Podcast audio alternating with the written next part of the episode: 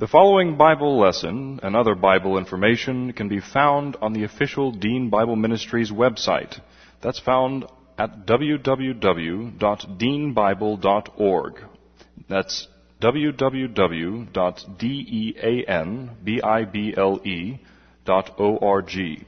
Dr. Dean is the pastor of West Houston Bible Church. And now, here's Dr. Dean with the Bible lesson. This is the record that God has given to us eternal life, and this life is in His Son. He who has the Son has the life. He who does not have the Son of God does not have the life. He who believes on Him is not condemned, but he who believeth not is condemned already, because he has not believed in the name of the only begotten Son of God. For there is no other name under heaven given among men whereby we must be saved. For by grace you have been saved through faith, and that not of yourselves. It is the gift of God, not of works, lest any man should boast. For I am persuaded that neither death, nor life, nor angels, nor principalities, nor powers, nor things present, nor things to come, nor height, nor depth, nor any other created thing is able to separate us from the love of God which is in Christ Jesus our Lord.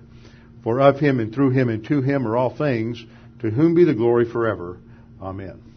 Before we begin our study of God's Word, let's make sure that we're prepared to study God's Word. Scripture says that if we regard iniquity in our heart, the Lord will not hear us. Throughout the Old Testament, there are numerous examples of the importance of cleansing one's life and being experientially sanctified prior to coming into the Lord's presence, prior to uh, being able to serve Him in an effective manner. Same thing is true in the New Testament. That's why we have the promise of 1 John 1 9 that if we confess our sins, God is faithful and just to forgive us our sins and to cleanse us from all unrighteousness. So we always begin with a few moments of silent prayer to give you the opportunity to apply 1 John 1 9, and then I will open in prayer. Let's pray.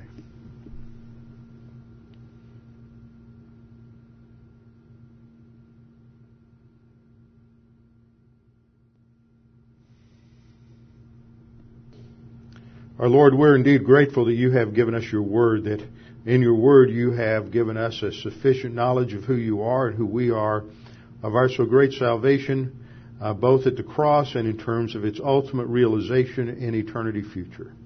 Now, Father, as we study these important doctrines related to the teachings in uh, Revelation chapter 3, as we anticipate our Lord's coming, that we might be ready. We pray that this would challenge us and orient us to the future. We pray this in Christ's name. Amen. We're in Revelation chapter 3.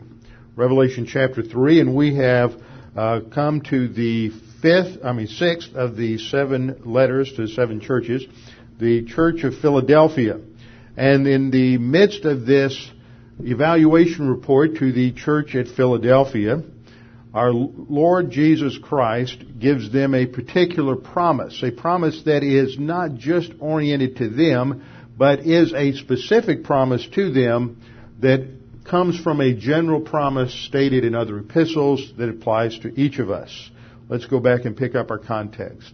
In the beginning of this evaluation, the Lord says, To the angel of the church in Philadelphia write, These things says he who is holy, he who is true, he who has the key of David, he who opens and no one shuts and shuts and no one opens, a reference to the character of the Lord Jesus Christ as the one and only way to access to God. A key, a door gives access.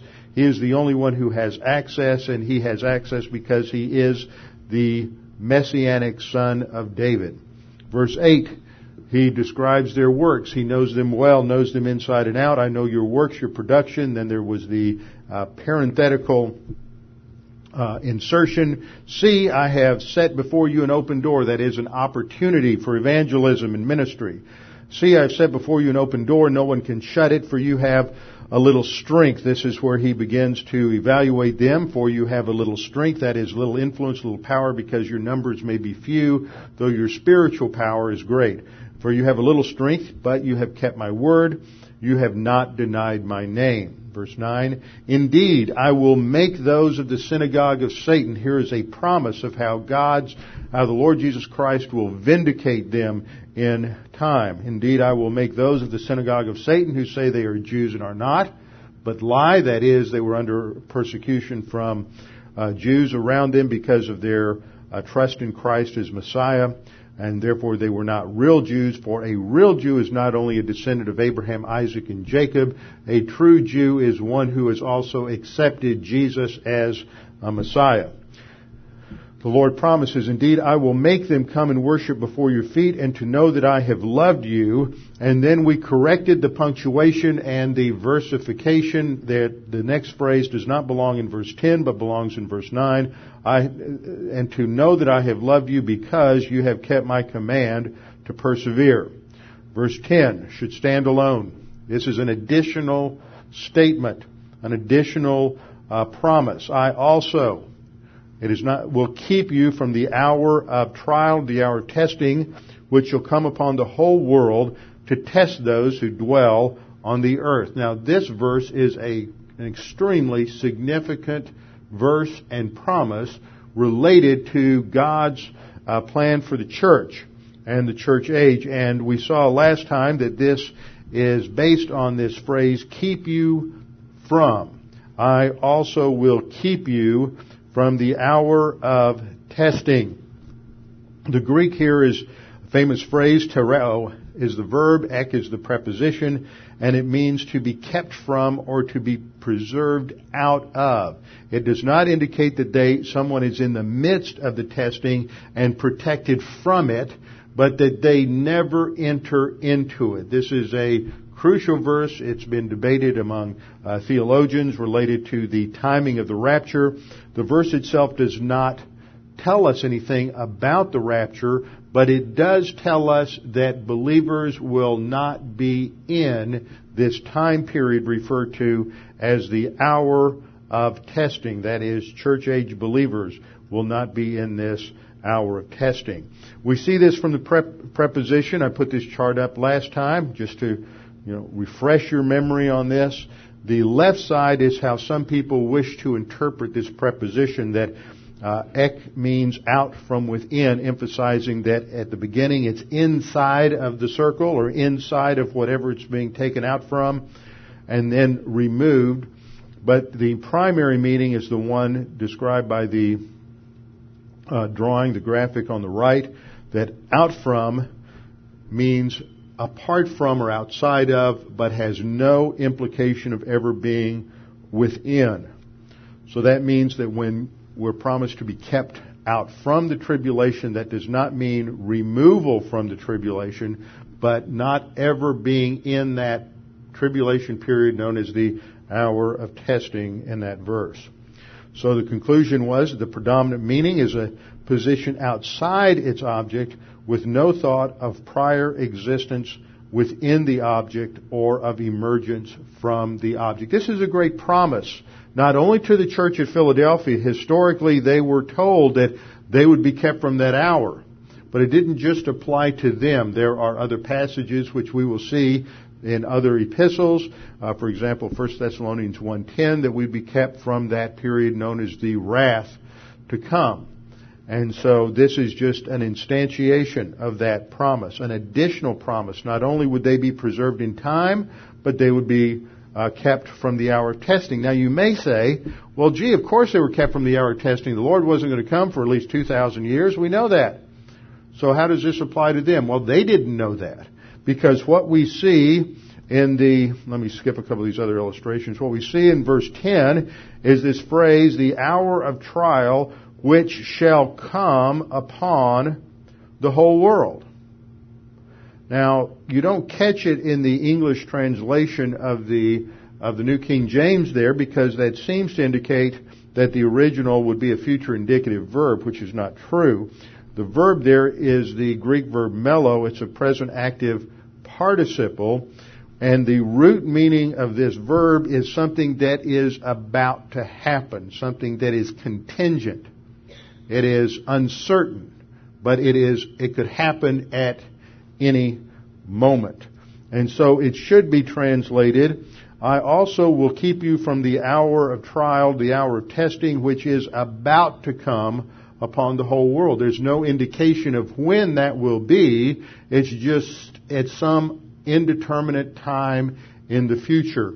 It could have happened in the first century. It did not. It could have happened in the second century. It did not. It could have happened in the third century. It did not. There were many who thought it might happen in the 20th century, but it did not. And it could happen today or tomorrow, but we don't know when. And that brings us to a very important doctrine that uh, many believers do not understand, some debate, but it is the doctrine of the imminency of Christ's return. And I think it's particularly significant to be studying this uh, at this particular time, both the doctrine of the imminency as well as the doctrine of the rapture, and then as we proceed through Revelation 4, we'll come to the doctrine of the, of the tribulation uh, the introduction to that whole great period of Scripture from Revelation 4 to 19, which describes the tribulation period. Right now we see war in Israel again. And this is something that we have seen several times in the last 60 years since Israel became a nation. In 1948, we had wars in uh, 1948. There was warfare in the 50s. There was the uh, Seven Day War. There was the Yom Kippur War. There was the war with Lebanon in the 80s. There's been war after war after war, all centered around Israel. And every time this happens, Christians who believe in the rapture, who believe in the pre-trib rapture, who believe in the coming of the Lord, who believe in the literal interpretation of Revelation, start to vibrate a little bit. And they start to think, well, is this it? Is this an indication that we are on the verge of entering into the tribulation period, that Jesus can come back tomorrow? Well, the reality is Jesus can always come back tomorrow. That's what the doctrine of the imminency of Christ's return is all about. Nothing needs to take place between today, whether today is August the 1st, 70 AD, or today is August the 1st of uh, 1948, or today is uh, July the, whatever it is, the 16th in 2006. It doesn't matter what day today is, Jesus could come back because nothing prophetic has to occur in order for Jesus to return. Now, one of the things we'll get into is that the, the, that statement I just made is really a finely nuanced statement. It's almost like a like legalese. You have to listen to what it says and what it doesn't say. What it is saying is nothing prophetic has to happen in order for Jesus to come back at the rapture for the church. That doesn't mean that prophecy may not start being fulfilled before he does return at the rapture. Hmm? See, there are prophetic statements that are made in Scripture related to the coming of uh, what's going to happen in the tribulation period. And some things may start being fulfilled as a precursor, setting the stage, preparing for that uh, event. So we can look at them and say, ah, it looks like prophecy is being fulfilled. But it is related to what happens after the rapture. It doesn't have anything to do with the timing of the rapture. Okay? And I think that's what we see today, and we'll get into that as we talk about the rapture in coming weeks. But I think that one of the things that we see is that there is, uh, uh, it's clear from the Old Testament that there is a prophecy of two global returns of Israel, uh, of Jews to the land. Global returns. The return in 536 BC was a local return. It was primarily from Babylon. You didn't have a mass return to the land from the four corners of the earth. We're seeing a mass return to the land since 1948 from the four corners of the earth. It is a return in unbelief, and that is predicted in the Old Testament that there would be two returns. One in unbelief and one in belief. So I think we can say, yes, we are seeing a fulfillment of prophecy, but it doesn't have to happen this way before Jesus returns for the church. It doesn't affect imminency one bit because the Lord is still going to return at any moment. And it is not contingent upon any prophecy, any prophetic event being fulfilled. So that's our introduction to the doctrine of imminency. This is a, a doctrine that has been held since the early days of the church. We'll come back to that in our conclusion. This is a quote on the screen from the first epistle of Clement, written approximately uh, AD 96. Clement was the pastor in Rome, a pastor in Rome, and he wrote two epistles to the church in Corinthians. They're not part of Scripture, but they do give us some indication about what was held, what was believed, what was taught in the early church. He, of course, was an older man by the time he wrote this. He had known the Apostle John. He knew, uh, probably knew Paul and Peter uh, when he was younger. Had heard them teach. So he's a he's a direct connection to the apostles uh, in uh, the first century. Clement writes, "Of a truth, soon and suddenly shall." His will be accomplished, as the scripture also bears witness, saying, Speedily will he come and will not tarry. And the Lord shall suddenly come to his temple, even the Holy One for whom ye look. So the early church understood that Jesus could come back at any moment. It, it, they, they, anticipated it within their lifetimes. They, they did not think that it would be hundreds or thousands of years. They understood that Jesus could come at any, at any moment. To give us a little background of understanding this, I want to put this uh, prophetic panorama chart up here so that you can orient to the basic events that we'll be talking about this week and in the coming weeks. We're currently in the church age. This is a distinct and identifiable administration of God's rule in history. There are distinct attributes that uh, govern the church age. It began on the day of Pentecost in approximately AD 33 when the Holy Spirit descended upon the apostles in Jerusalem. That began the church age. The church age ends with an event known as the rapture of the church. Rapture is a translation of the, or actually rapture in English comes from the Latin word rapto or rapturo, which indicates something that is snatched or taken away. It's the Latin translation of the Greek word harpazo, which means to be suddenly taken. And that is where we get this word. Some people will say, ah, why do you believe in the rapture? That word's not used in the Bible. I usually reply and say, why do you believe in the Trinity? That word is not used in the Bible. Why do you believe in atonement? Because that word is not used in the New Testament. Yet these are accurate words that accurately describe doctrines that are taught in the scripture. At the rapture, all church age believers, alive and dead, are taken to be with the Lord in the air. And sometime after this, there is a seven year tribulation period, what is referred to in Revelation 3.10 as an hour of testing. And while that is going on, uh, believers are being evaluated in heaven. These evaluation reports, uh, not just those in Revelation, but I believe they're evaluation reports on all believers in all churches, and those will be part of that evaluation of the judgment seat of Christ. That period ends in the heavenlies with the marriage of the Lamb, and then Jesus returns to the earth at the second advent. Uh, in many passages, these two returns, the return in the clouds for the church and the return to the earth with the church are viewed as uh, c- collapse like a telescope as one event, just as in many Old Testament passages, the first coming and the second coming of Christ are collapsed into uh, one event. It is not till uh, time goes by that we realize there's a separation. The second advent is then followed by a thousand years uh, rule of, of Christ on the earth. Now, the one point I always try to make, because a lot of people haven't uh, clearly understood it, and that is that the church age ends with the rapture, but the rapture doesn't begin the tribulation.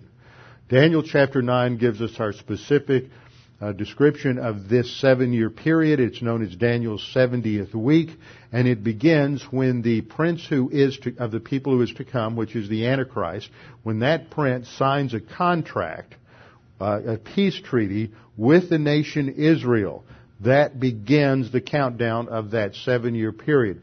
There will be a gap of time between the rapture and the signing of that treaty. It could be a couple of days, a couple of weeks, it could even be a couple of years. We don't know. We do know that there are, and with other uh, dispensations, there are clearly transition periods. There was a 50 day gap between the end of the law when Christ died on the cross and the day of Pentecost. So there are these transition periods in history. 2 Timothy 4:8 gives us uh, our attitude. There's sometimes Christians get funny attitudes about prophecy. Well, why do we study about prophecy? I just want to know about how to deal with my spiritual life today. Well, here is the apostle Paul's statement. Henceforth there is laid up for me a crown of righteousness, which the Lord the righteous judge shall give me at that day, and not to me only, but to all of them that love his appearing. That is our attitude. Each day we are to anticipate, look forward to, be motivated by the fact that Jesus Christ could come today. He could come this afternoon. He could come tomorrow. He could come the next day. Because He doesn't, sometimes we become complacent in our spiritual life and we think, well, it's not really going to matter. But any day He could come. Are we ready? That is the application that underlies the whole doctrine of imminency is that we don't know when He will come. So we always need to be ready as if that day were today. Let's start with the definition of imminency. Imminency means the at any moment return of Jesus Christ. He could come at any time. It is imminent. The Oxford English Dictionary de- defines the word imminent as meaning something that is hanging overhead, something that is constantly ready to befall or overtake one, something that is close at hand in its incidence. It is near. It could happen at any moment. Nothing must take place prior to that event. That is, I think, the key idea in the doctrine of imminency is that nothing is necessary. To, nothing must occur prior to the return of Christ for the church. There's no prerequisite prophetic fulfillment. There's nothing contingent. There's nothing that comes between today and His return. Nothing that has to come between today and His return. The second coming, on the other hand, when Jesus Christ comes to the earth with His bride, is not imminent because there are specific signs said to precede the second coming. Therefore, if si- certain signs must take place before the second coming of Christ to the earth, then what we would be looking for is those signs, not the return of Christ. And yet what we see again and again in the New Testament is this anticipation of that the next event in the prophetic timetable is the return of Jesus Christ. That's what we're looking for. We're not looking for the Antichrist. We're looking for Jesus Christ. And that is the sense of imminency. Nothing intervenes between today and His return. The church age then is the only dispensation in history the only dispensation in which there are historical trends and no prophetic fulfillment in relationship to the church and the church age itself. The church began with an event that was prophesied, the baptism by means of the Holy Spirit, and in the upper room discourse, uh, the Lord uh, prophesied that and also that He would return for the church, John uh, 14, 1 through 3. The church age terminates with that coming at the rapture. In between, there are cycles, there's trends, there are certain things that happen uh, again and again, certain uh, uh, uh, basic themes that we see emphasized in these seven letters to the seven churches, but uh, there is no prophecy that is fulfilled in relationship to the church. Second point, all that by way of definition. Second point, the doctrine of imminency uh, let, me back up a minute. The doctrine of imminency is important to understand the pre-trib rapture of the church.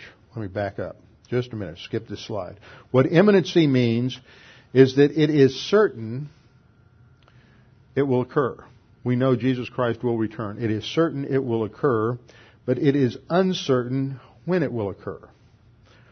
In other words, it is not contingent on any other event. Now, earlier I said there may be some prophetic things that happen in relationship to Israel, in relationship to setting up things for the tribulation that might occur before the rapture. But nothing in Scripture says they will or must occur before the rapture. That's the difference. And even if they do, it doesn't make the rapture any closer. It just lets us know that you know, God is at work in history, which of course we know. so the rapture is not contingent on any other event, and no prophesied event intervenes between the present time and the rapture. That's the guts of, of the doctrine of imminency. Not just it could happen at any moment, but that there is no necessary prophetic fulfillment between today and the coming of the Lord at the rapture. Okay, the second point. The doctrine of imminency is important for understanding the pre-tribulational rapture, the pre-tribulational rapture uh, of Jesus Christ, the return for Christ at the rapture. The rapture, let's define it. The rapture is the resurrection of all dead church age believers and the removal of all living believers from the earth at the end of the church age before the tribulation begins. During the church age, when a believer dies, his body goes into the grave, but his soul and spirit go immediately into the presence of the Lord. At the rapture, those who are dead in Christ, those who have died throughout the church age period, are reunited with their resurrection body. And I believe you can't prove this, but I believe that the resurrection body that we receive is in some sense related to these same molecules that we have today.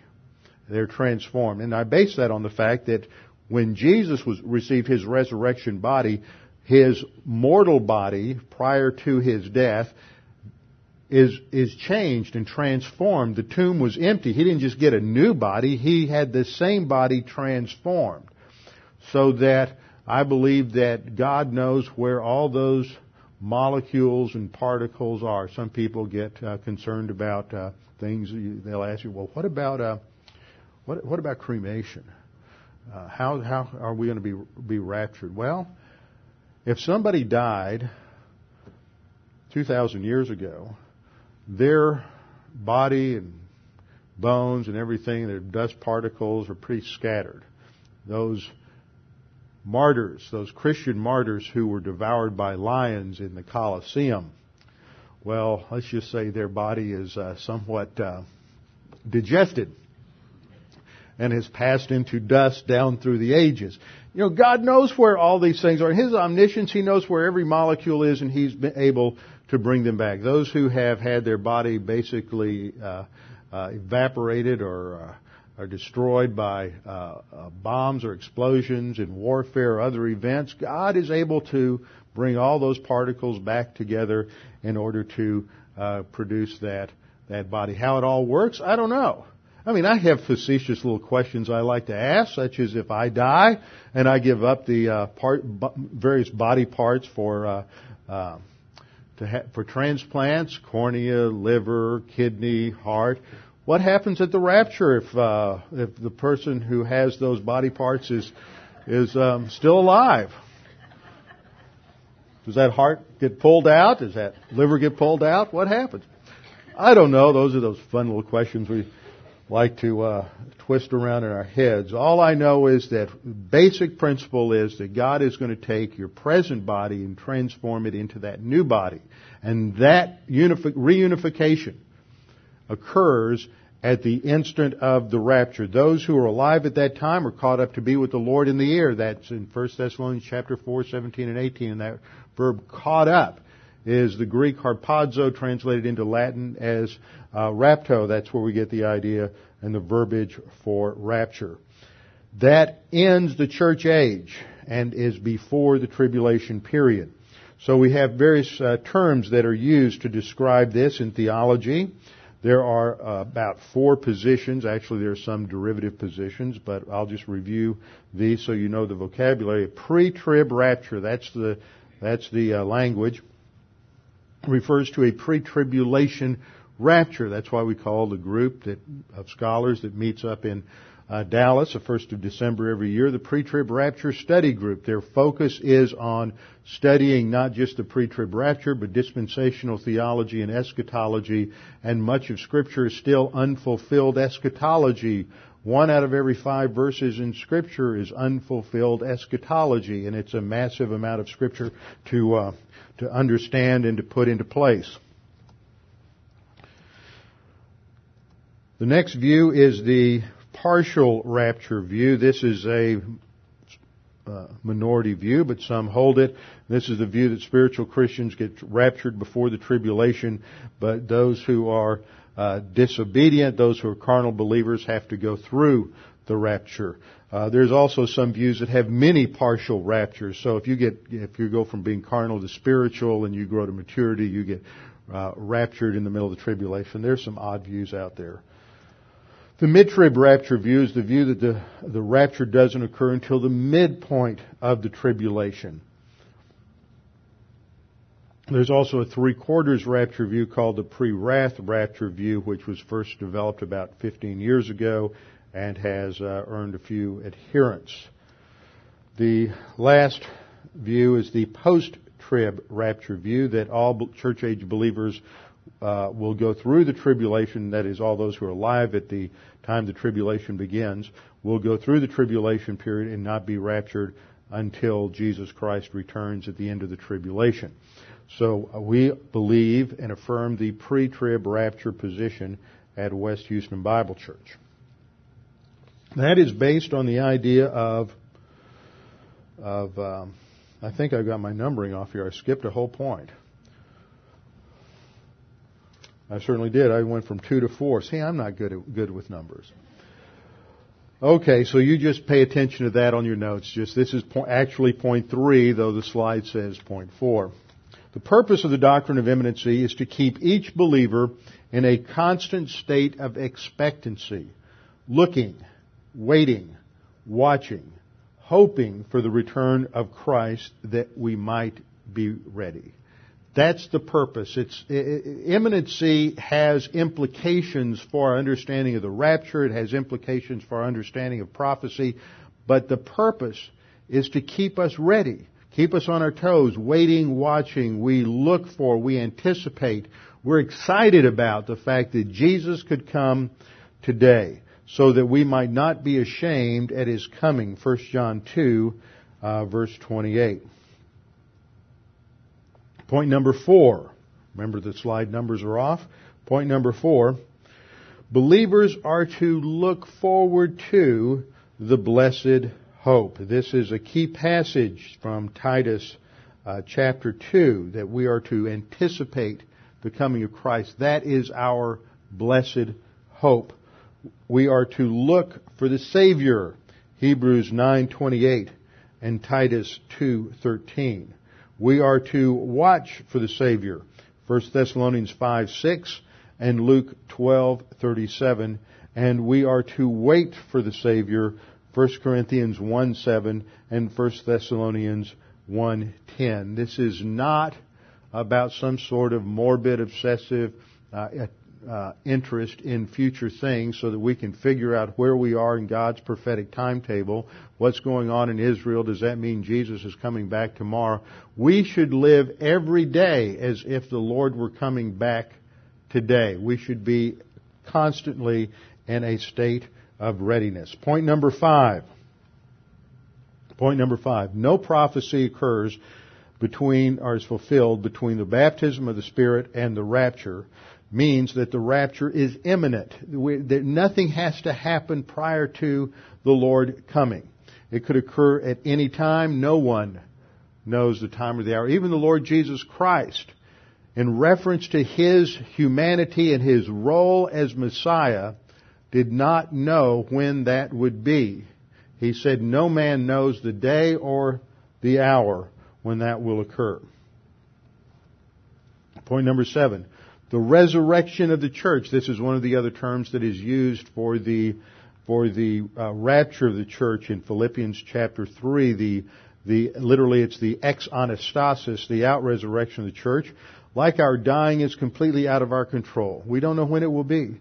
You don't know when you will die. Your, your, the time of your death is in the hands of the Lord. It's been determined by the Lord, and we don't have anything to say about the time, the manner, the place of our, of our death. So you have to always be ready because you may not even live t- tomorrow.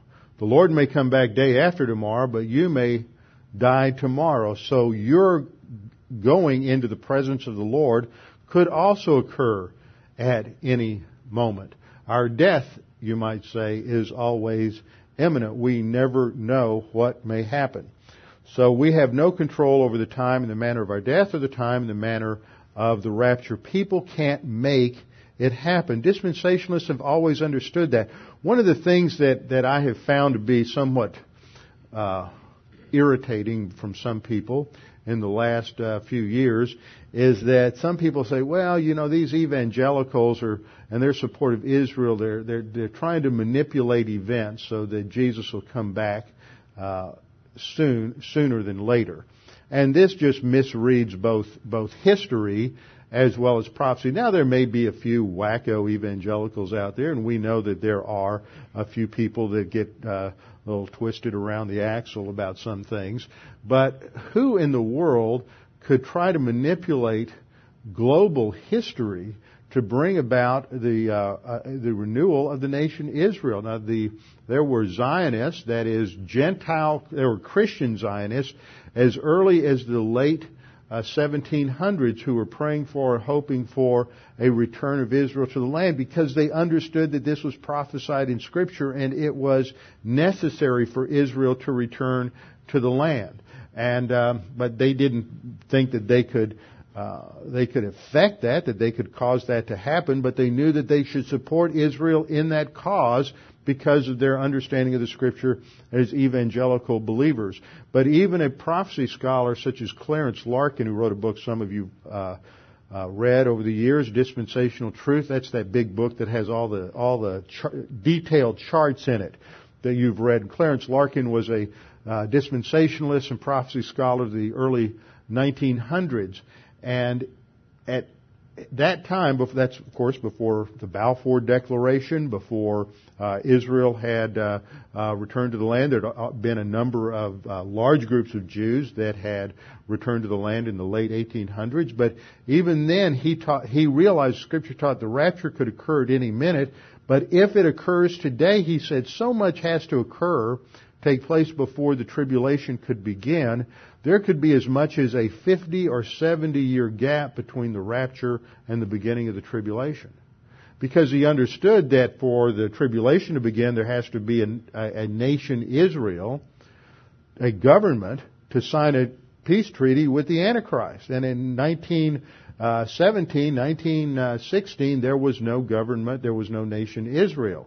So he knew that that a lot of things had to take place before the tribulation could begin, but if the rapture occurred in 1916, then uh, it would have to be many years for all those events to take place to get things to where they're supposed to be at the beginning of the tribulation. So uh, we can't manipulate this. No, no true evangelical dispensationalist has ever uh, thought that. We're, we couldn't affect it if we, if we wanted to. Eighth point, the resurrection of the church uh, is totally beyond our control because the resurrection is the Lord's victory. 1 Corinthians 15:57. Thanks be to God who gives us the victory through our Lord Jesus Christ. The rapture of the church is a victory of the Lord Jesus Christ in taking us to be with Him and keeping the church, his bride, out of the uh, tribulation. Think about it. if the church, if we, the church, are the bride of Christ, and the event that is pictured in, in Revelation 19 preceding the coming of the Christ is the marriage supper of the Lamb, the wedding of the church with our, with our groom, the Lord Jesus Christ, for him to take his church uh, through the tribulation period is a gross example of, of wife, uh, spouse abuse, bride abuse. Uh, why would he take his bride through the tribulation? Ninth point. While the rapture is imminent, the second advent is not. Before the second advent occurs, there are many prophecies which must take place. For example, the rapture must take place, the tribulation and all of its events, the uh, uh, rise of the Antichrist, the seal judgments, the trumpet judgments, the bowl judgments, the judgment seat of Christ. All of these things must precede the second coming. So we wouldn't be anticipating the second coming, we would be anticipating these other things. But again and again and again in the New Testament, the thing that we are to look for is not the tribulation, not the Antichrist, not the judgments, but the return of Jesus for the church. Tenth point. The rapture could have occurred at the time of James, the time of Paul, because no prophecy had to be fulfilled before the resurrection occurs.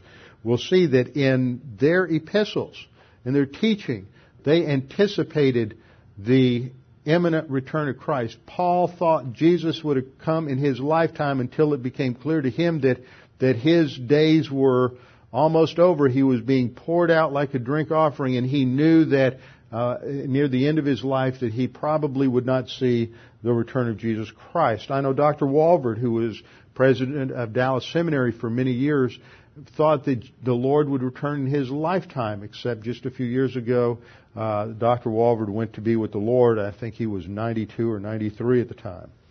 Eleventh point. Distortion of the imminency of the rapture results in instability and foolish explanation or speculation about the time of the rapture. This is why James gives us a warning, an admonition in James chapter 5 verses 7 and 8, which we'll look at in just a minute. People, just this last week I talked to a pastor and as things were heating up in Israel, he said, well, you know, maybe the Lord's going to come back. Well, I said, the Lord could have come back without all this. You know, let's be careful. Well, let's not get all excited just because God's starting to move the uh, pieces on the chessboard of international uh, politics. God's been doing that. He's been making major moves for uh, several hundred years, I think, in order to bring about the proper historical circumstances uh, that will uh, uh, be at the time of the of the rapture. So just because we see action doesn't mean the end of the game is near. Let's look at some key passages. 2 Peter 3 verses 3 and 4 tells us that one of the trends that will take place during the last days of the church. Remember this term last days refers to two different groups. You have the last days of the church and the last days of Israel. The last days of Israel are events that take place in the tribulation period. Last days of the church deals with the entire church age period is referred to as the last days from Pentecost to the rapture are the last days of the church, and there are these trends that go on. And Peter says, know this first of all, that in the last days mockers will come with their mocking, following after their own lusts. And this has occurred time after time throughout the church age, where these mockers say, verse 4, where is the promise of his coming? For ever since the fathers fell asleep, all continues just as it was from the beginning. This is the other. You say Jesus is coming back? Well, it's been 2,000 years. Why is he waiting? What's he waiting for? No, forget about it. Jesus isn't coming back. That's what these mockers say. John 14, 1 through 3 is our Lord's statement to his disciples about his uh, departure. He says, Let not your hearts be troubled. Believe in God, believe also in me. In my Father's house are many dwelling places. If it were not so, I would have told you, for I go to prepare a place for you. And if I go and prepare a place for you, I will come again. When? He doesn't say. Indication is it could be soon. I will come again and receive you to myself, that where I am, there you may be also. This is also a great rapture passage because it indicates that when we go with Him, we're going to go to those dwelling places in heaven and not to the earth. In a post-trib rapture view, you, you just, the rapture occurs, you go up and come back down. I call it the yo-yo effect. And uh, you go up and down and you're going to be with Christ on the earth. But this passage teaches we'll be with the Lord in the heavens. Revelation 22:12, Jesus says, "Behold, I come quickly, and my reward is with me." James 5, 7 through 9 builds on this doctrine of imminency, undergirds the exhortation here to be patient, therefore, brethren, until the coming of the Lord. Behold, the farmer waits for the precious produce of the soil, being patient about it until it gets the early and late rains. You too be patient.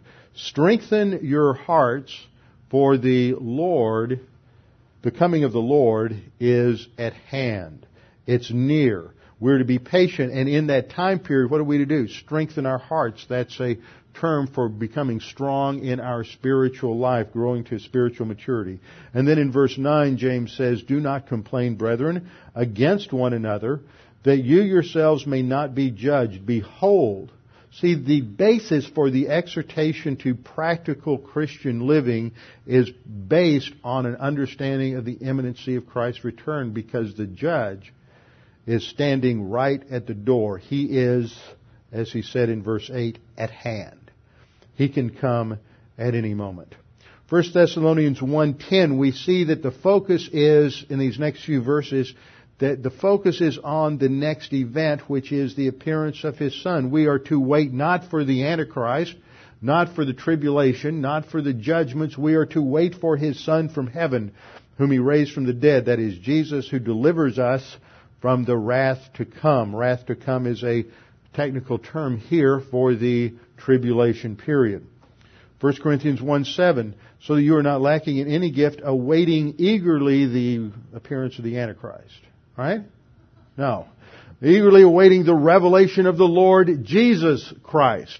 That's what we're looking for. Philippians 3, 20, 21 states the same principle. Our citizenship is in heaven from which we also, uh, from which also we eagerly wait for a Savior, the Lord Jesus Christ, who will transform the body of our humble state into conformity with the body of His glory by the exertion of the power that He has, He has even to subject all things to Himself.